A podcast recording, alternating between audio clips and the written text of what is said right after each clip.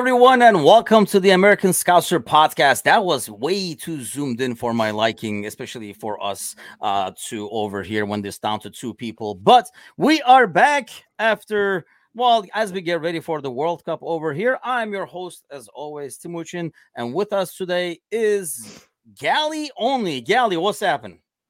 Oh, not too much. Just uh, trucking through another Monday. Excited to uh, actually get to review a victory that we performed well in, which is, I, I feel shocking and a little dirty, yes, but yes. excited. I mean, I think it was, uh, yeah, a lot to talk about in that game. Kind of like a couple of performances to dissect. So that should be interesting. Alan is with us as always. Alan, what's happening? Um, Bickler is not with us today. He's actually flying back home. He should be landing shortly, I think, or somewhere in the air. He spent the last four or five days in Chicago, and I had that like I can sense a disturbance in the force feeling the last four or five days over here, knowing Bickler is somewhere close. Uh, he was hanging out with Ari and uh, never got a chance to get together because, as much as Ari would like to meet a Turkish celebrity properly, uh, kind of wanted those two guys to hang out and uh, enjoy some father son time. They were all over Chicagoland, but no Bickler today. He is flying back. But you know what? I am very proud of that guy. Not only because he came to Chicago in, in this goddamn cold weather, because that takes a lot of courage by itself, uh, but I literally got a message last week, and I was at like Layla's events. Uh, she was getting like an award for like art and stuff like that. So we're there.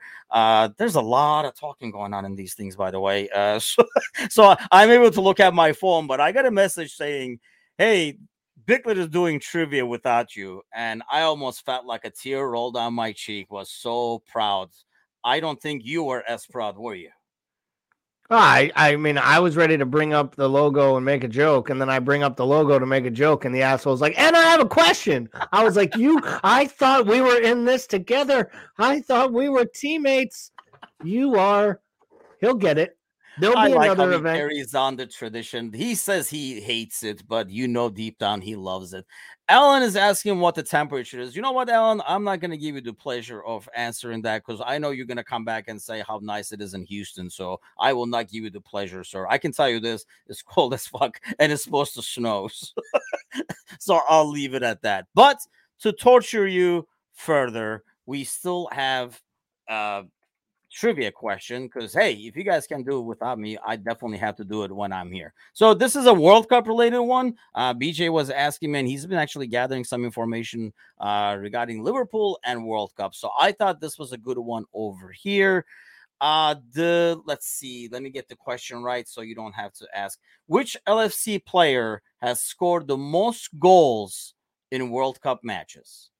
See, I knew Alan would be bragging about his temperatures is like 54 here dude, it wasn't even like a high of 54 here during the day, leave alone at night. So highest score. I was actually shocked to hear this, to be honest with you. I I I'm not I'm gonna, not gonna the, lie. I knew the answer kind of a thing. I had no idea. Yeah, I I don't really. I'm not going to get this right. Um, I know that for a fact. I'm trying You to have think Vic would who. call in if he wasn't on the plane. He would have called in with the answer. You think he'd have any goddamn clue? no, he would such be like, which World Cup? Like this World He'd Cup? be like, he'd be like, is it? Were they playing for Liverpool at the time? Was it this? And and to be fair, he is always just giving me time to think of answers. Um, I genuinely am not sure. I do remember a few goals for Spain. Um, I'll say Fernando Torres because I know he scored more than three for Spain in a World Cup, but I don't believe it's the right answer. See, I thought I w- that was like one of my guesses. I thought maybe. Well, I don't feel as stupid. I just feel semi stupid. Uh the correct answer is Michael Owen with four Hmm. goals. Uh, two uh, each in 98 and 2002, two each for obviously England. Hunt is a good guess. Uh, he's actually a tie for the next spot with three. Um, and Gerrard also has three. So See, I thought I, would, I would never have guessed Gerrard. Good, good shots because I thought, like I say, I was kind of shocked and I was like, "Oh, really?" And like he had to like made him literally double check his numbers and had BJ doubt Dowd's stats over there. But yeah, it is Owen. I never uh, with I never ever ever would have guessed Gerrard to be honest. Um, just because he didn't have that many great. I can't remember that many great England moments. I'd have to like really rack it back to try no, to think of those goals games where you know they've kind of like really uh, beat up on some people uh, in the World Cup. Uh, thank God they never played Turkey. They've beat beaten up on Turkey a couple of times in uh, like eliminations and things like that. But they've had some like games where they've been able to do that, and I'm assuming that's where some of these goals came from. So if you have watched those games and remember them, just go ahead and share and let us know. But that was the trivia this week. We did not skip it. I got to follow in Bickler's footsteps and make sure we have it every week. But That's a lot a to get path. to today with the World Cup coming up and stuff. I want to kind of get your opinion on a couple of things like that. I mean, we talked a bit about it in this morning's uh, coffee show. And if you are not following it, morning coffee or tea. I have my coffee. Alan over here who's commenting always brings his tea. Uh, but join us every morning, 8 o'clock Central, uh, for about 30 minutes or so uh, with different guests. Uh, we kind of take a look at the headlines. And now with the World Cup coming, we're going to spend the rest of the week kind of like previewing the different groups. And once the World Cup starts, obviously, it's going to be more World Cup focused. I'd rather stay away from, I mean, aside from the daily Ronaldo updates, uh, if in terms of what he said now, who did he throw under the bus now? Aside from that, I think that's going to be it for the most part. But let's get to the game first. Then we'll go to the World Cup altogether you were talking about when we first started that overall it's a pretty impressive performance. Uh, we get that goal from a set piece, but then give it right back. By the way, you know me, Gally. I hate to toot my own horn. You know, that's not me. But not only did I call the score, everybody who listens knows, damn it. But but not only did I call the score, I even called how Southampton would score their goal. Um, what do you make of that first half? What do you make of the lineup? Um, does let me start with the lineup, I guess, first and get your take. Is Elliott, as of now, the third starting midfielder in this lineup ahead of, for example, Henderson? Yes. He has displaced Jordan Henderson as the starting midfielder for this side, in my opinion. Uh, we've seen it enough now over 15 matches with Henderson fit, he is still getting starts. So for me, there, I think there is something to that. I've always, I feel like there's something off with Jordan this year, anyways, and the rest probably isn't the worst thing. Uh, didn't shock me to see him not start this match, even if he hadn't picked up the knock with his older bones and on his way to Qatar. Um, but for me, Harvey Elliott has put himself in the frame as an everyday starter. I don't know that he's there yet to be a first team 11 player at a club of this size with this type of aspirations. But right now, the way we're set up, he's he is our starting midfielder on the right hand side. I mean, this game we were talking about it. We recorded the Premier League show earlier, and we saw, you know, we were talking about City, and we saw the City game before this game, obviously on Saturday, and a lot of the minds were it at least felt like a lot of the brains were at the World Cup, like up here, I'm already gone, kind of a thing. And the game was played like that, especially for City. They were not themselves. I guess people could be having a poor game, but I got that sense where a team plays poorly when they have like a big Wednesday Champions League game or something like that. And that's like the feeling I got. As opposed to that, it felt like, especially in the first half, Liverpool came out with a mission in mind and it's probably the most fluid we've looked attacking, especially at home. Do you give that credit to us, or do you give that credit to Southampton and the way they approached it? I give that credit to us because I do think, unlike City, right? And I think that was a good analogy there, kind of parallel what you were pulling to.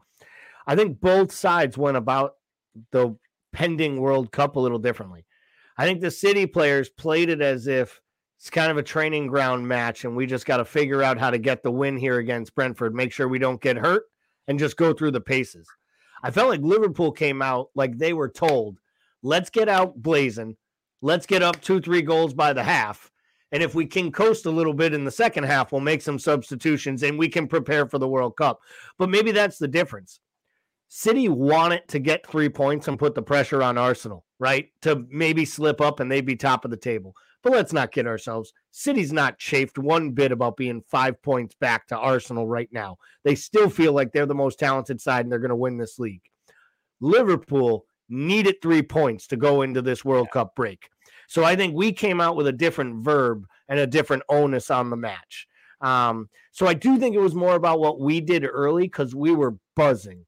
Um, and we'll get to my main man, Bobby Firmino's goal. Good thing. Man, how that guy went from the doghouse good to thing, be your main man. Hey, is, hey, is good thing. Good thing I never gave up on him and was supportive of him all along. Um, unlike some of the other fair weather fans on this. Yeah, podcast. I gotta get our video editor on um, this so he can go back and clip. Oh no, when no, no, no, no, all no, kinds There's of no smack on poor Bobby. Zero, uh, zero, zero. Uh, there's zero evidence of that. But no, and I I do think though we have to. It would be unfair to talk all about us and not acknowledge that Southampton as a new manager, brand new, had less than 48 hours to work with this team and clearly doesn't even know all of their names yet because when he needed to change the match in the second half, he went to the ghost of Theo Walcott. And for the plain fact that he called on Theo Walcott, you like made me think to himself, like he was looking at his bench and he was like, wait, I see one Premier League guy. Problem is, he was a Premier League player in 2009. Theo, why don't Take you come your seven in, chins in. Take your seven chins in. He's got one of them LeBron James beards, which is purely so no one knows he weighs 35 pounds more than he did at Arsenal. I, I was not throwing it at you, my friend. um, but in all seriousness, I, I, I know we're going to get deeper into the match itself. Um, but from the lineup standpoint, I like the way that they attacked what was a weakness of Southampton, which was the organization of the defense. And I really like the way Nunez, especially, was creating chaotic moments all over the pitch. And you can almost tell their right back knew about five minutes in. Ah, bleep. This kid's even better than I thought. I think he poses. I mean, man, as I watch him and as I watch this front line, and I think it's almost like getting better and better in terms of like how they interact. Bobby's a key part in that, obviously, but like the interplay and stuff like that between, I mean, that setup that uh, Nunez had, I think was that to Mo or Bob? No, it was the Bobby, right? Like the way they set up the triangles and stuff like that. It seems a lot more fluid, and obviously with time, it's going to get better. It's my only question moving forward is down the road. As I watch the game, and I'm like, man, just imagine if you have a fast Diaz on the left hand side as well and you have Nunez in the middle with Mo on the right hand side, that is a very, very scary trio to face as a defender because they got all the speed in the world, so they can take you to the line and they can cut in and crack a shot at any given moment. Uh, but would we miss what Bobby brings? Being the huge fan of Bobby, you are suddenly. Uh, would we miss? would we miss what Bobby brings to the interplay there? Does he have to be there somehow? I I think he he probably does for a bit of it, and I you know we've been talking about this though, like you know there's still a clamoring for pushing Mo more centrally because the more centrally is, the more looks at goal he actually gets. I I think there is a world where we actually see Nunez on the left, Mo through the middle, Diaz on the right, and Bobby behind. And I think those four attackers gives us the best actual attacking play we have. And I think you could also rotate then and say, well, if you have to take Diaz out and sit him, you could then play Jota through the middle, move Mo back out right. I feel like Darwin Nunez is crafting and creating a position for himself on the left flank, whether that's a front two or a front three, or he's just playing out on the wing. I, I think he does so much from out wide on the left. And I think we're seeing that he can create goals, he can score goals, and he can take on defenders. And you even started to see some of that really good link up play with with Robertson. That let's be totally fair. we really haven't seen click yet with Diaz, even going all the way back to last year. Yeah. It has never worked with Robo. So, you know, I don't want to say, oh, Mo's got to play in the middle because I love Mo on the right.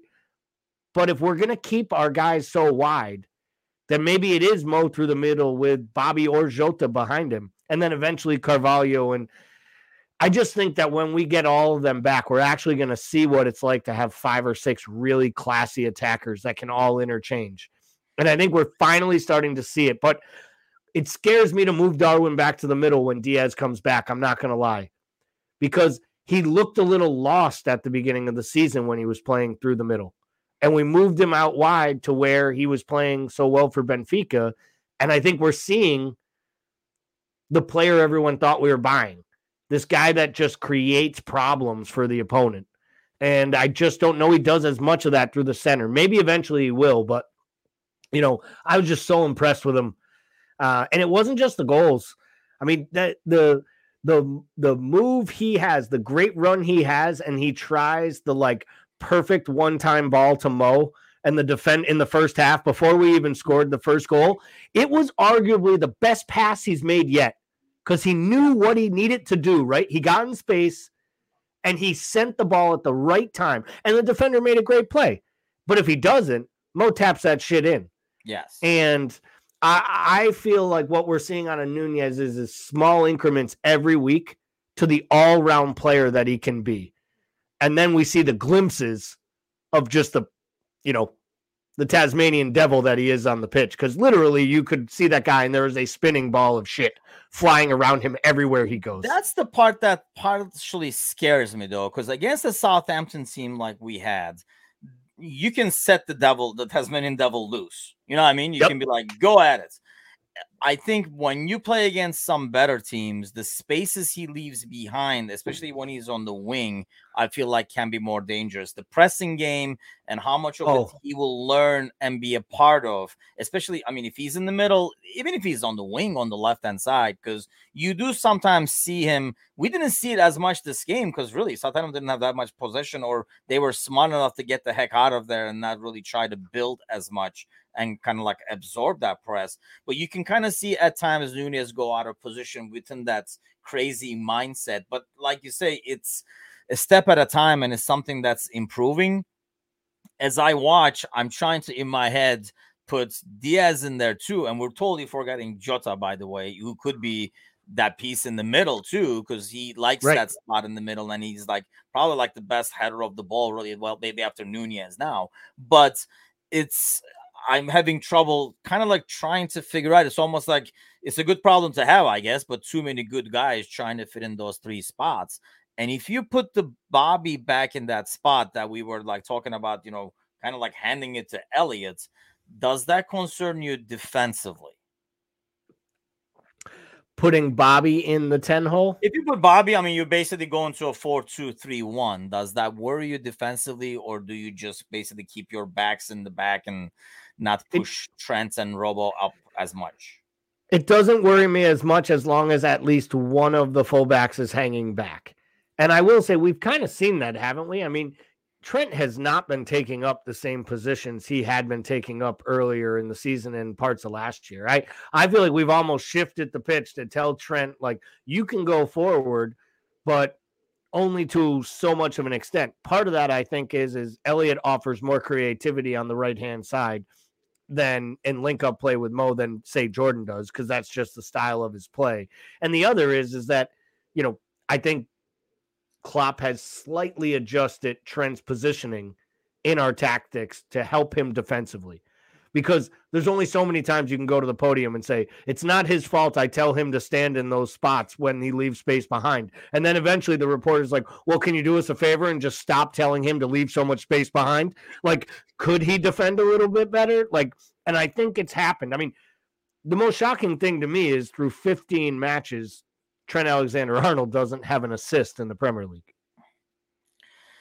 That is shocking. And I think that's kind of like because of how we played in the beginning, and that took basically Mo kind of took over that creating spot. Yep. I know like everybody's complaining about, you know, like his lack of scoring, but he kind of became the the provider and like the creator just was tied to that timeline like the sideline way too much. And I think you're kind of seeing that's less and less now too with you know setting up those triangles he's making those runs into the box a lot more definitely looked a lot more fluid especially when we were attacking we do give up the set piece goal uh, which I mean, we were talking about the Premier League show. It's kind of like Prowse putting it in the perfect spots.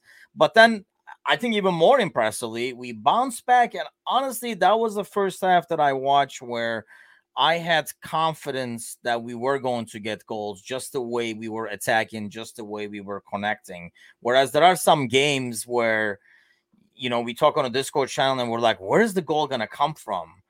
I just never got that sense this game. It almost was like it's gonna come. I mean, you could kind of see it's the way things were unfolding.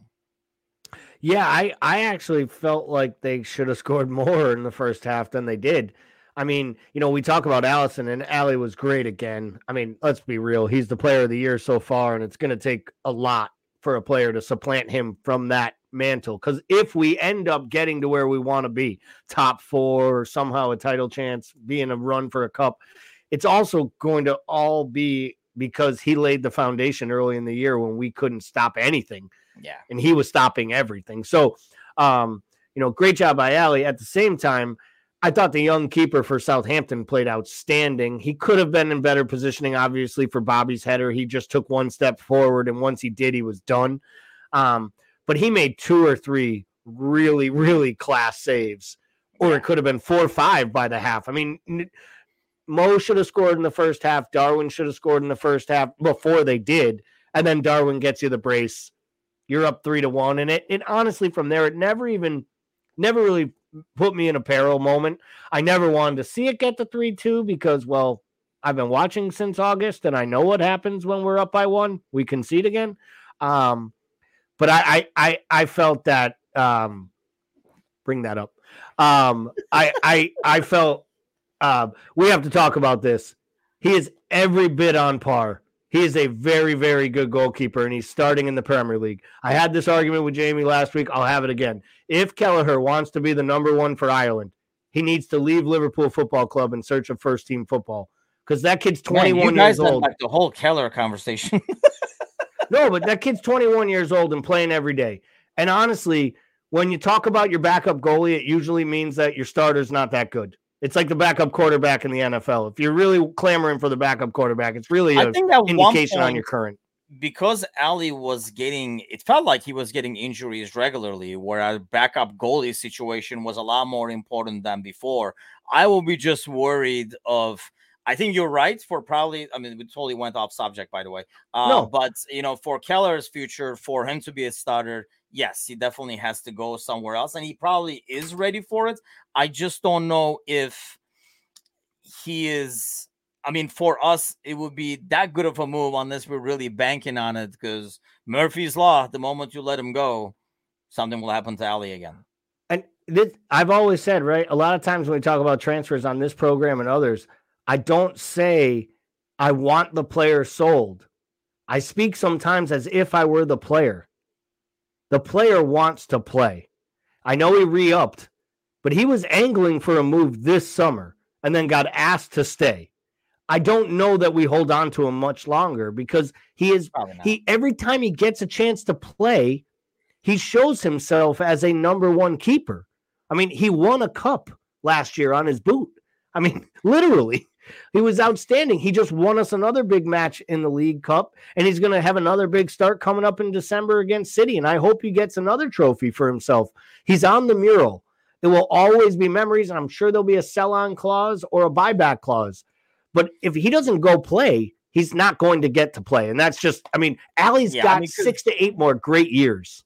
Yeah, with Ali's age, exactly. I mean, he you're going to be sitting around. It's not a I knock. anybody wants to sit around for that. Anybody who's competitive to make it this level is content with like sitting around for and, that long. Alan is asking if there was anyone that we saw a potential to buy from Southampton. And the funny thing is, we just talked about this when we were kind of in our uh, morning show, which we actually featured uh, a contributor from like LFC in Jamaica and we were talking about it. And Trevor, who joins me in the morning show, is saying that the people with the hyphenated name in Southampton, because everybody we looked at, we were like, we'd be interested in it. Somehow had a hyphen. There's a lot of hyphens on that team, but uh, going back to the game because we totally got yeah. off topic here. Uh, let's go back to this. Uh, Jane was talking about. We were talking about Elliott. Uh, he's doing fantastic, but he can be rotated and knows he has more to learn. Anybody who pulls off those passes, and we're still talking about it. Exactly. I mean, I think some of the things he does on the field are pure class for a kid his age. I guess my concern still is defensively, especially knowing when you know you have on Trent on the right hand side on his side. I I still struggle at times with uh, Elliott defensively. I think at times he's still learning on the job, which is something I've always said and something I've always kind of worried about was that we force our young players to actually play through their developmental periods instead of letting them play with the youth teams and make mistakes that don't really matter. We allow guys to make mistakes at the top club level. Um, maybe that's part of our squad depth. Maybe that's based on how Klopp likes to bet in players. Jurgen Klopp clearly believes Harvey Elliott is ready both offensively and defensively, because he's starting him when his captain is healthy. And when one of his players that's so important in Fab is so out of form and he has a ready made replacement in Henderson, and he's still starting Elliott over both of them. So for me, Jurgen Klopp has come to grips with whatever deficiencies Elliott has going backwards. He offers more to the side going forwards. Do you agree? And I will say, Personally, I don't. I right, don't, but I don't know that I know enough about the inner workings of what's working here and not because I put a lot of blame at times on the midfield role and Fab, right? Yet then I listen to people tell me that it's Trent's defending. Like you were a defender at the college level, you know, you played all your life growing up. You have been very critical specifically to like some of Trent's actual like man on defending. And then I hear Klopp say the absolute opposite when he speaks. So, like, I know what my eyes tell me. My eyes tell me I'm more comfortable when Henderson's on the pitch. My eyes honestly tell me at times I was more comfortable when Keita was on the pitch because I felt like he was in a little bit more control in the position. I still think we need more adults in the room as options in the midfield. Yeah. Which comes back to get me three Buy me the three midfielders we needed in the summer. And I think Harvey Elliott is a great story, changing matches from the bench and playing in some league cups. I think he's being forced to start for Liverpool way too early in his career because I think that, that will give the time that you know I think like Jamie's talking about in terms of the kind of like learning still can learn on the job maybe get those like 20 minutes 30 minutes and stuff like that a game. Like on a game like this he comes in in the second half for example against like Southampton uh in that midfield like to kind of like be the more creative player and stuff like that. I mean going back to Trent I think Klopp says that because a lot of the criticism that Trent gets are by people just looking at his positioning so we get a goal conceded from the right hand side. Everybody's like, where's Trent? Well, I mean, that's not necessarily always Trent's fault.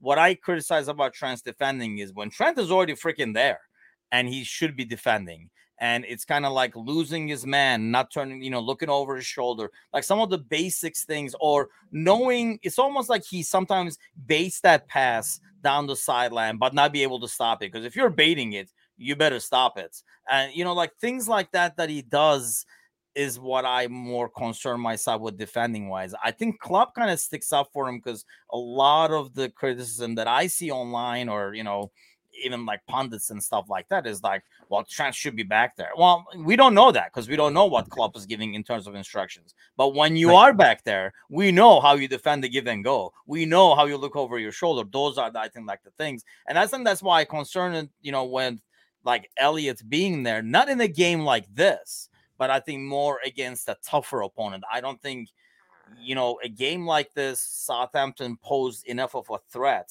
to be worried about defensively. But let's get to the second half then, having said that, because we talked about how Ali saved a bunch of, I mean, one on one, some ridiculous saves. Do you give that to the World Cup modes that we entered in the second half partially, or Southampton finally kind of like actually getting some courage to attack?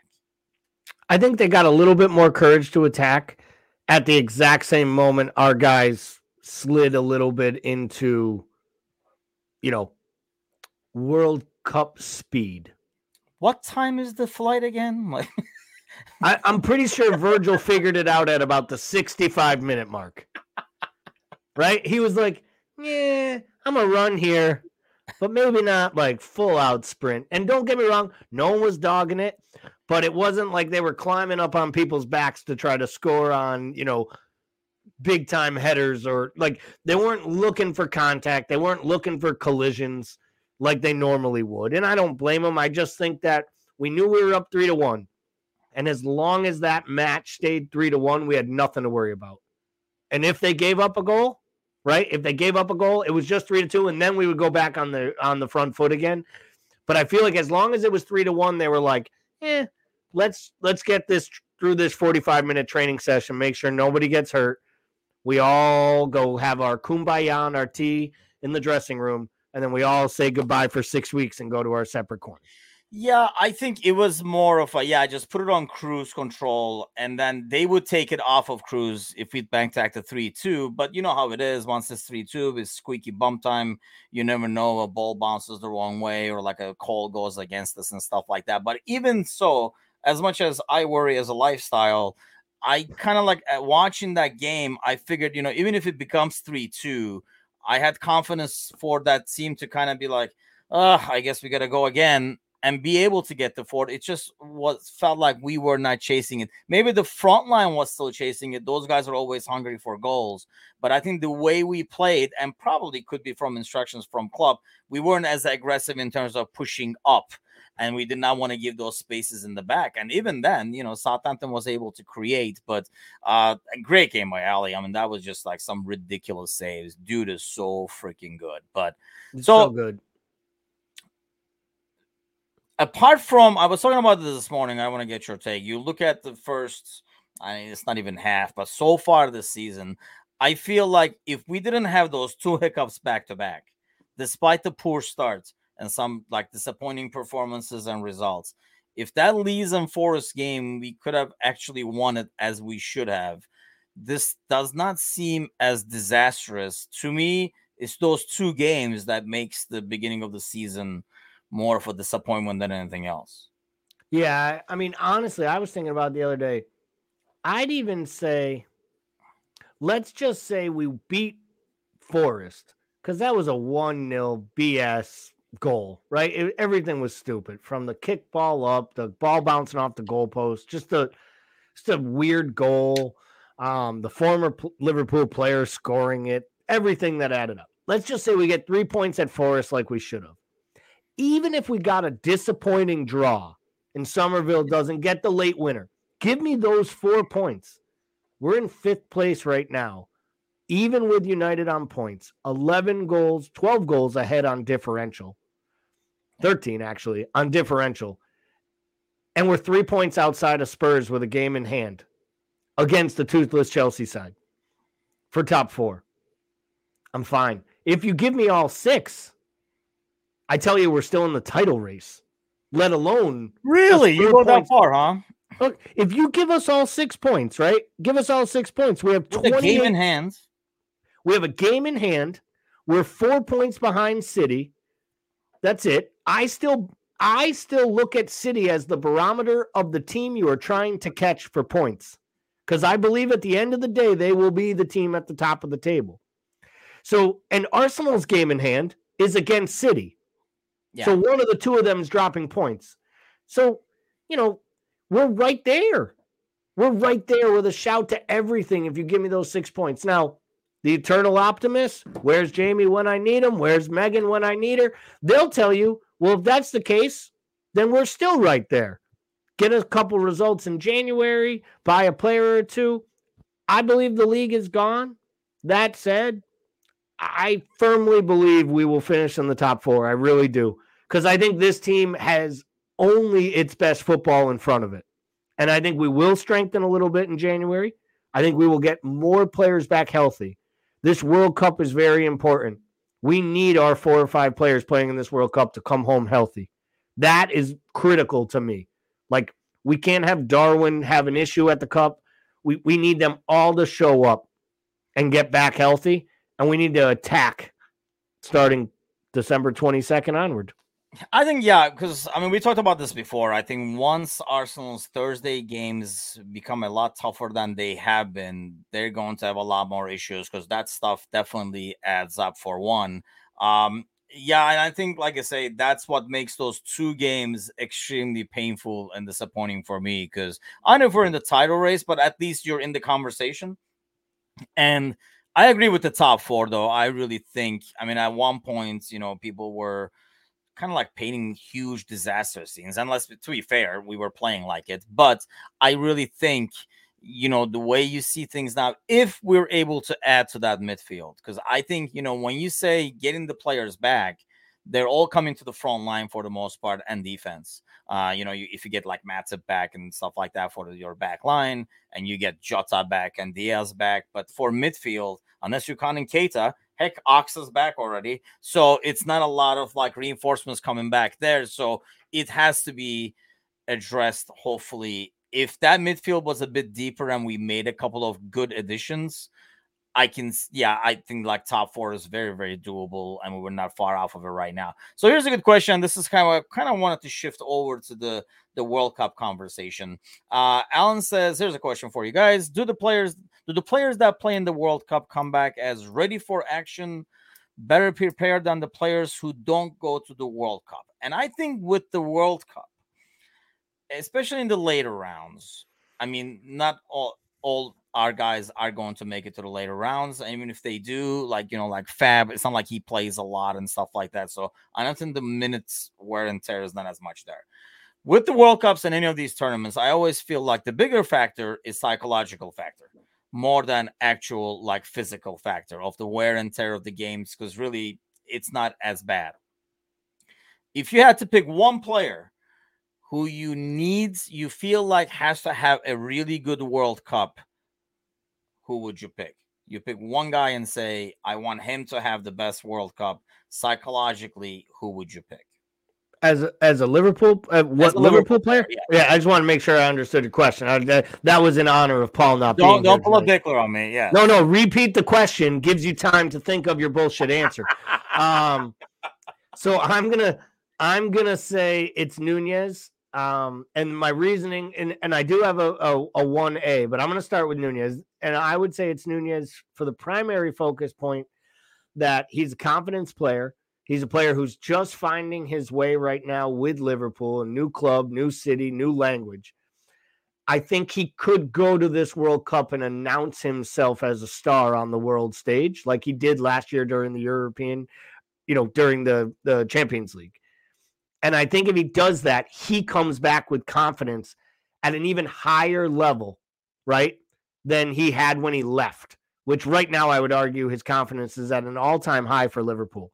I think if he goes and leads the line with Suarez and Uruguay does anything, um, I think it goes a long, long way. Um, that is never anything you want to admit in public, Alan. Never. You just don't admit to agreeing with me. It's usually a surefire way to have someone tell you you're a fucking moron. Um, or just ask my wife. Uh, but I, I think it's Nunez. How about you? Mr. Mute. I was gonna say Trent just because was... of what you said last about Nunez, because I think he has built confidence as a Liverpool player over the last month or so. Um, if it was earlier, like if you if we posed this question a month ago, I might have probably said Nunez as well because I think you know that's what he really needed: get some goals, build the confidence, you know, do some get some assists and be in the play and affect the scoreline and kind of show his value. I feel like the last month we've seen that, right? I mean, all these people who were saying, I think Haaland was so high, it made him look a lot lower because they're always going to be compared. And with Haaland is not light in the world, and with his injury and stuff like that, not as much. You've seen, you know, Nunez score goals, get assists and stuff like that, and all these people who were kind of calling him a flop automatically have to kind of back up. And I think that kind of helps his confidence. But I think a guy who can really use a good World Cup defensively, attacking wise, to me would be Trent. Because if Trent has a really solid World Cup, regardless of where England end up uh, or what round they end up, whatever happens, I think it would help him. Because I feel like out of all those players, he's probably lacking the most confidence. I would I mean, when I said earlier, like I will go with Nunez because I think like he needs it, and I have a one A for you. My one A was Trent, um, and I agree with everything you said about Trent. Here's the thing: there are some rumblings that he's going to be 24, 25, or 26, and not even getting a jersey for the matches in Qatar. Like the 26 men don't dress, three guys don't get a shirt, and there's there's talk. But there's talk that they're literally like he may not even and and it would it really surprise you if Southgate did that? Because ultimately, what is Trent? He is almost like it's this enigma to Southgate. Like, let's be real. Southgate wishes that he had a fully fit Kyle Walker and a fully fit Reece James. Oh yeah, because he would have left. He would have left Trent in England. He wouldn't have even brought him to Qatar. Because every time he gives him a cap, what is the first thing that Gary Neville and Jamie Carragher and all the pundits all ask him? How are you going to utilize this? How are you going to utilize your best fullback? And he's like, well, he's not my best fullback. He might be Liverpool's best fullback, but he's not England's best fullback. I mean, he's going to start Trippier. He's going to start. I mean, I, I genuinely don't know that Trent's going to play that much in this World Cup. I could be totally wrong, um, but I, I I don't actually.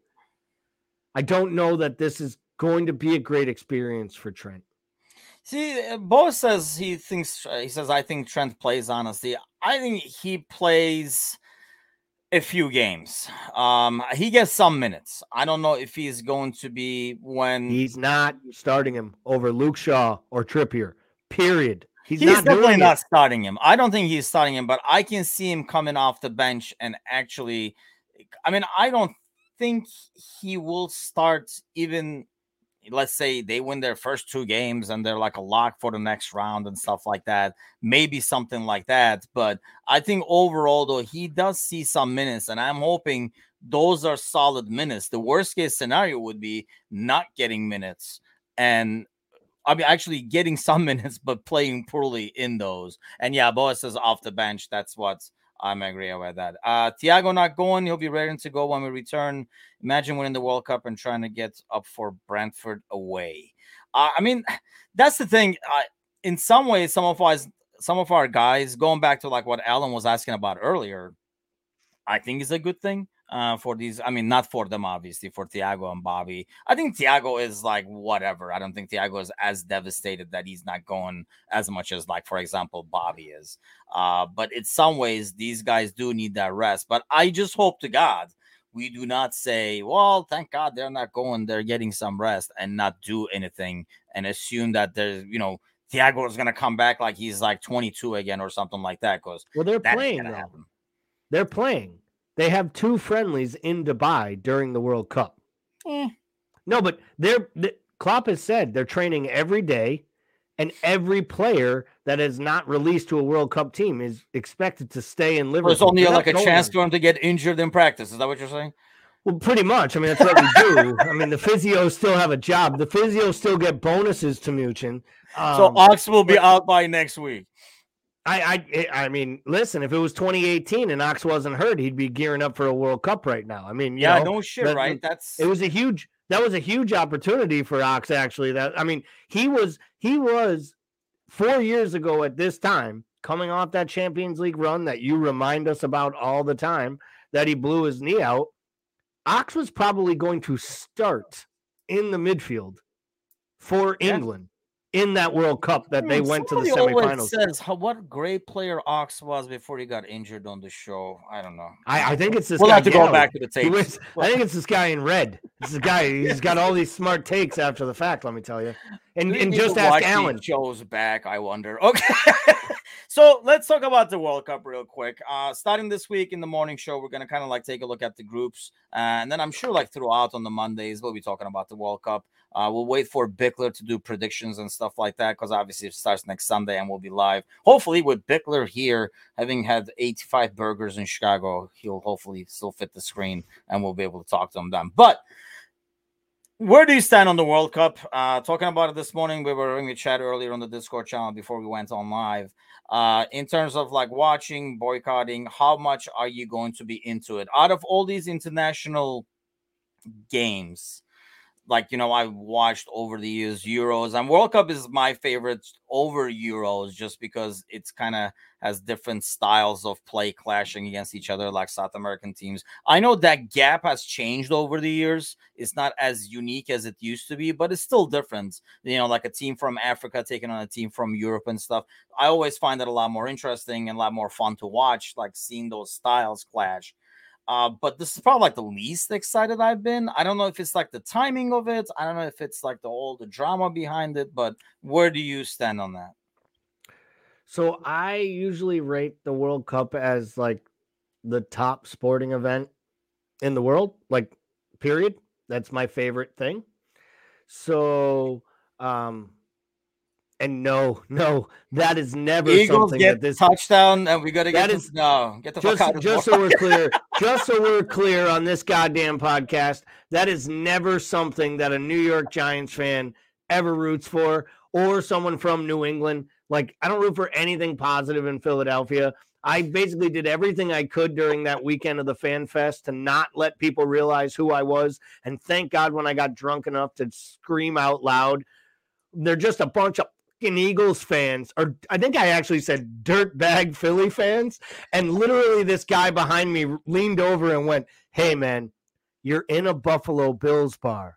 But just so we're clear, if you said that shit in the wrong place, you'd be in trouble. And I was like, Yeah, I'm in Philadelphia, man. I'm in real Oh, yeah. trouble Well, all the time. Remind me not to go anywhere while you're drunk next time we go to the fan fest together because yeah, I don't want to get my butt beat because you're like Don't worry. Don't worry. Don't worry. There are no sports fans in Orlando or Tampa. We're safe. Um so Alan says he only thing. plans to watch USA, England, and then the final. You're lying, Alan. You're gonna watch. Yeah. I, I I don't know how anyone can say this stuff. I'm gonna watch. Now I'll say this, you know, if my boss is listening, I'm not gonna watch that much because it's supposed to be the busiest time of the year for me. yes. What's his name? Let's give Um, a shout out. Um, oh, but okay. um yeah, yeah, sorry, BJ. It's the truth. Oh, Uh, no, wait, no, wait, sorry, brother. don't offend everyone I, I take on I take on whole communities at once. It's what I do. Um, but I look what I did to the poor people of Bournemouth. But I I uh I look at it as I'm not gonna give up something I love. Like literally, I'm not gonna give up something I love as much as this purely because of the place in which it's happening and some of the political unrest that comes with it. All that said, right? By the way, Ellen says, "Wait, Gally has a boss." We're not talking about the wife, by the way. This is a Oh no, no, that's not like Kelly. Kelly can care boss. less. He already has a boss at home. He has two bosses.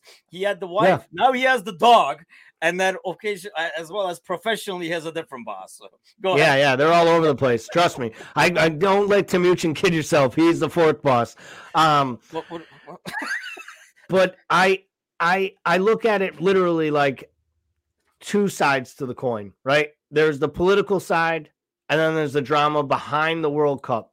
I want to take the social stuff out of it for a moment. I do want to get to it in our conversation, but part of my enjoyment being lost on this World Cup and not being as excited is is that I love it in the summer. Summer is a slow time for me. It's a time where there's not football on the calendar, so I get to watch all these matches like I'm thinking to myself, like I'd be in my buddy's yard in his barn on his outdoor TV, randomly showing up at 10 a.m. games or one o'clock games, and it would have been great. And instead, what we basically get given to us is, you know, for us, right? You and you in Chicago, me in the Northeast, we get this freezing cold, drizzly, gonna start snowing any minute, making me miserable. It's dark all day and like I'm supposed to like take a hiatus from the Premier League, this thing I love during this time of year, so I can watch this World Cup that I also have to hold my nose about all the other stories that I've been listening to for the last couple years. So I think all that added up has taken away some of the bloom off the rose. But I'm not going to not watch. I can't boycott it because I'm real and I'm honest. And that's just the truth. Like, I wouldn't boycott. I didn't boycott the NFL. I don't boycott NBA games. I'm not going to boycott. I boycott Major League Baseball. Well, you boycott Major League Baseball because you clearly you clearly have no issue falling asleep at night. I watch baseball late at night because sometimes I can't sleep. Well, that also comes with, you know, being hopped up like you're on an eight ball of coke all the time. But that's just me. I digress. Yeah, I think I agree with that part. I mean, I think first of all, it's too late in the game. I don't know if boycotting right now and not watching does anything. Because Qatar did not get this, so they can make money and they hope for like high ratings and stuff like that. They could not care less. Mm. This was all for, you know, ego, uh, status, and all that kind of good stuff. Hosting it, look at our stadiums, showing off. I mean, that's what it all was. I mean, they don't care about the money. They're not doing this for the money. So if you know you're boycotting it, you're not really taking away anything from Qatar, unfortunately. Uh, boys is like boycotting now is too late. We were talking about this earlier. I mean, the boycotting could have only happened if players were on board and like international different federations were on board. Absolutely. And it didn't happen. And I don't know. It's kind of not fair when we were talking about this earlier. I think Megan was saying, you know, like it's, eh, and I agreed with her that it's not really fair to expect the players who wait for this for so long to boycott something that they had no say in. It's not like they were like, let's go to Qatar. I mean, if you ask these guys, none of these guys want to do this right now either. Uh, but I think what they can do is probably, um, you know, at least talk about it as much as possible while they're there because they're not going to get arrested, right? They're not going to be thrown in jail if they go over there and talk about like the rights that are getting violated over there and what happened when they were building these stadiums and stuff like that. I think that's what I kind of want to see now. I understand you could not before take a stance and said, you know what, fuck you guys, and I'm not going. I understand you they couldn't do that, and a lot of players could not afford to do that because this might be the only World Cup they play, and I understand that. Um, that's when you need your so-called superstars to step up. Because I know if Mbappe said something like that, the whole world would stop. Or if Messi said something like that, the whole world would stop. I mean, I was saying earlier, like in the Discord channel, if Jota says I'm not playing, they're like, that's cool. You know, they'll be like, fine. But if Ronaldo says I'm not going, it would be a whole different ball game. That's when the superstars could have used their power. They didn't. But I hope now they kind of like constantly voice it because you're already hearing Qatar paying people off to be snitches at the same time, getting free tickets so that they can snitch on the people who are talking against or maybe broadcasting, filming stuff, and all that kind of shit. Um, so I'm hoping the players use the platform now. Now you're there. You're not going to be sent home. Nothing is going to happen to you. Qatar is not going to freaking arrest you because you said something. I think this is a good opportunity for. I wish Ox was there, but this is a good opportunity for them to kind of like at least voice the displeasure of having it where it's at. And I don't care about you know the time. I don't care about right. I mean, if this is the only time we could have it there, and they deserve a World Cup or whatever, I don't care. If that's what happened, it is what it is. This whole complaining about beer and shit, I couldn't care less about either. It's the country, it's their laws. If you're not, if you don't like it, don't fucking go there. And if you're not a- able to enjoy sports and football without drinking, well, that's your freaking problem. So I don't care about that stuff either. I know a lot of people are complaining about that. That should be the least of your freaking concerns or problems when you look at all the other stuff that has happened to build these stadiums, how like certain people are treated in that country and the human rights and stuff like that. So you not being able to crack up a cold one as you're watching the game, it's kind of like very trivial to the other shits. I clearly don't like beer. Um, but uh, I mean, I like a cold one as much as well, maybe not as much as you, but um, no, clearly, clearly not as much as me or Bickler. as um, much as most people. But it's not. No, like, I, if you go to a country and that's their law, it listen, is what it is. I I've always said this. I, uh, you know, you know, you make fun of me about this, but you know, I used to go to a lot of baseball games, and when I was in college, you could get to, you could literally get to I could get to Fenway Park in less than an hour. I could buy tickets at like two in the morning online in college, and I could pick them up at Fenway Park the next day and see like Pedro Martinez pitch against Roger Clemens in their height. So it was a great experience. It was a great day at the ballpark. That whole time when I was going to four or five baseball games a year, I never drank because at that time it was so expensive. And as a college kid, I saw no reason to like get drunk at a game and then miss things, right? Like constantly getting up and going to get beer, having to go to the bathroom. Um, you know, if you can't drink, you can't drink. That's not the end of the world. The other stuff, obviously, you know, there's some of the things about people being able to be who they are if they happen to be part of the LGBTQ community, um, people not being able to have sex. I, I, I think there are some awkward rules and regulations. Then again, if you decide to go to a place outside of your own comfort zones, then you adhere to it, right? Like I went to Mexico in college with a bunch of dudes partying. And you know what I had to remind myself every 15 minutes? You're in fucking Mexico, asshole. Don't get in trouble. Because if you get in trouble, shit's going to go down poorly. And that's probably what's going to happen to tr- people who travel over to Qatar. There are rules. If you are willing to put yourself in that situation, I would not be one of those people because, well, I'm hooked Wait, to this mouth. So I, I missed this. Maybe the not having sex is part of the rules. Uh, you're not supposed. Well, you're not supposed to have sex with any. I mean, only people that are married are supposed to have sex. So they're supposed oh, to be like okay, no. Okay. I mean, that's kind of hard to monitor, isn't it? Like, well, I they're gonna monitor. Oh, boys like, will find a way. I, you'll find using, a way, boys. Don't worry about it. They're using COVID apps to monitor like what people are going and where they're walking and who they're talking to. Like they're gonna be monitoring everything. Like I wouldn't be surprised. We got action in room 305. Deploy the forces. Dude, you think it's crazy, man. Like I can imagine you ever been in a hotel and like out of nowhere the thing just starts like telling you that like don't worry you don't have to leave the building but there's a smoke alarm going off in the seventh chapter of the seventh quarter but this is working. I can see it now. It's like wing 705 sex on floor 3 room 6911 and wait I did just do that. I didn't even mean oh, to. That good shit. Um but listen snitches are going to snitch. And you know what? When you have full government control this far along, this is what you get. And to the people who wanted to say this was all grease, this was money, this was corrupt, of course it goddamn was. But so was Brazil, so was South Korea, so was China, and so was Brazil. They're all corrupt at some levels. Everything was about the money. You follow the money in this sport, you'll usually find a couple dirty, shiny people, right? And then you'll usually find a couple bags of more cash. And unfortunately, these weren't bags of cash. These were literally boatloads of cash, like the size of a desert. And they just dropped it in the middle of Qatar. And then so, everyone was so just the ratings are not going to make a huge dent in that, I would say.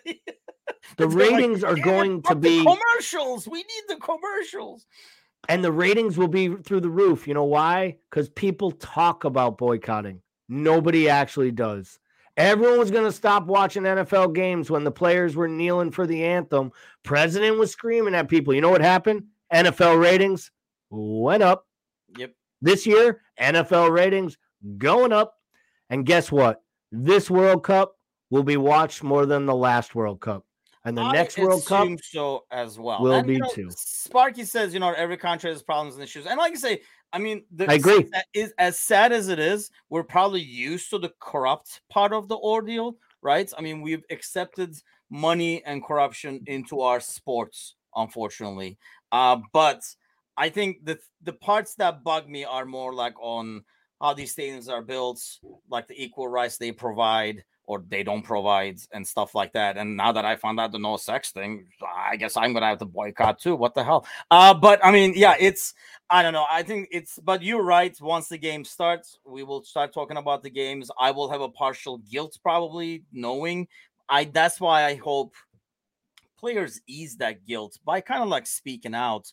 Uh, I mean, I hate him with a passion. Uh, Bruno Fernandes, for example, Uh, he did a good job thing yesterday, which is like you know rare for me to appreciate what he does, but just need a lot he, more of that. Just need a lot. He did a good job saying it because the least he can do, the whole of you know boycotting would be to bring attention to it.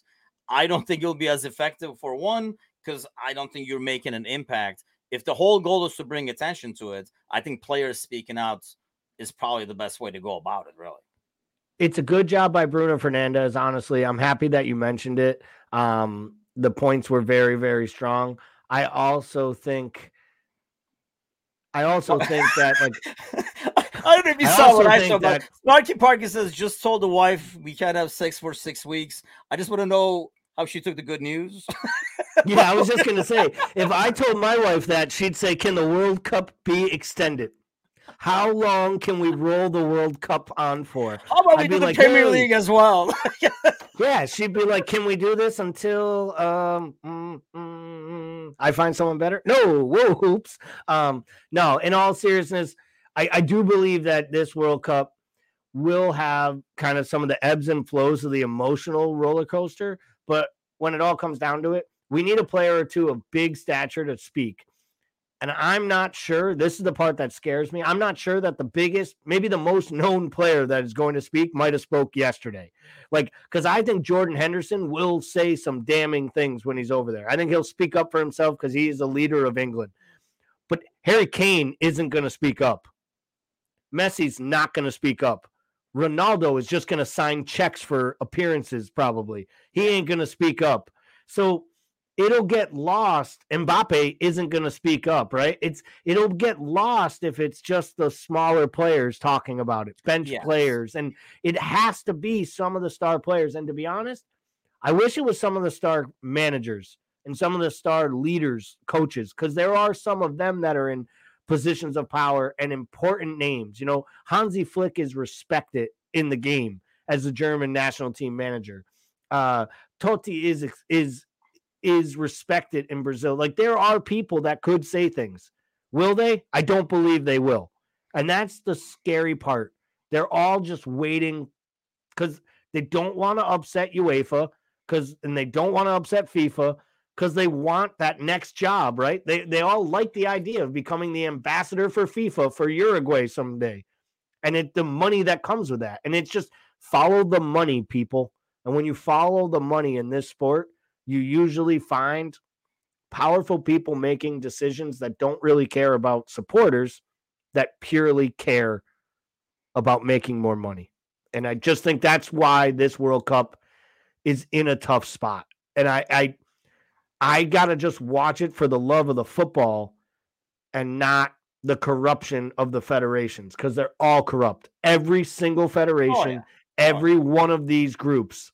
I mean, they sent three from America. Obviously, when and there's a lot of money involved. So whenever there's a lot of money involved, you are going to have that corruption. And yeah, it'll be interesting to see uh, next week. We'll get our uh, the moral compass of our show, uh, Bickler's opinion on this. Oh, oh yes, yes. it's, it's, a low bar. His, it is a his answer is his answer is is don't worry. I don't have to boycott much. I don't watch the shit anyways.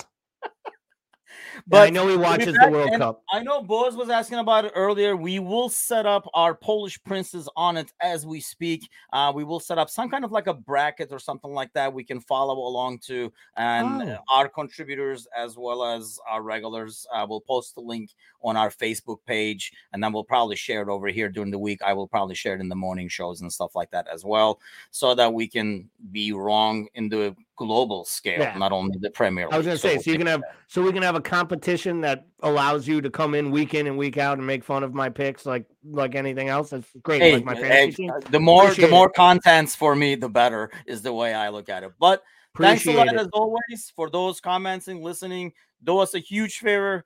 Give us a like, give us a share, help us spread the word, and we will be back next Monday. We'll see if Bickler is back. His here is Chicagoland stories, and then we'll start talking a lot more probably about the World Cup teams and stuff like that. Thanks again, everybody, and see you guys next week. Take care.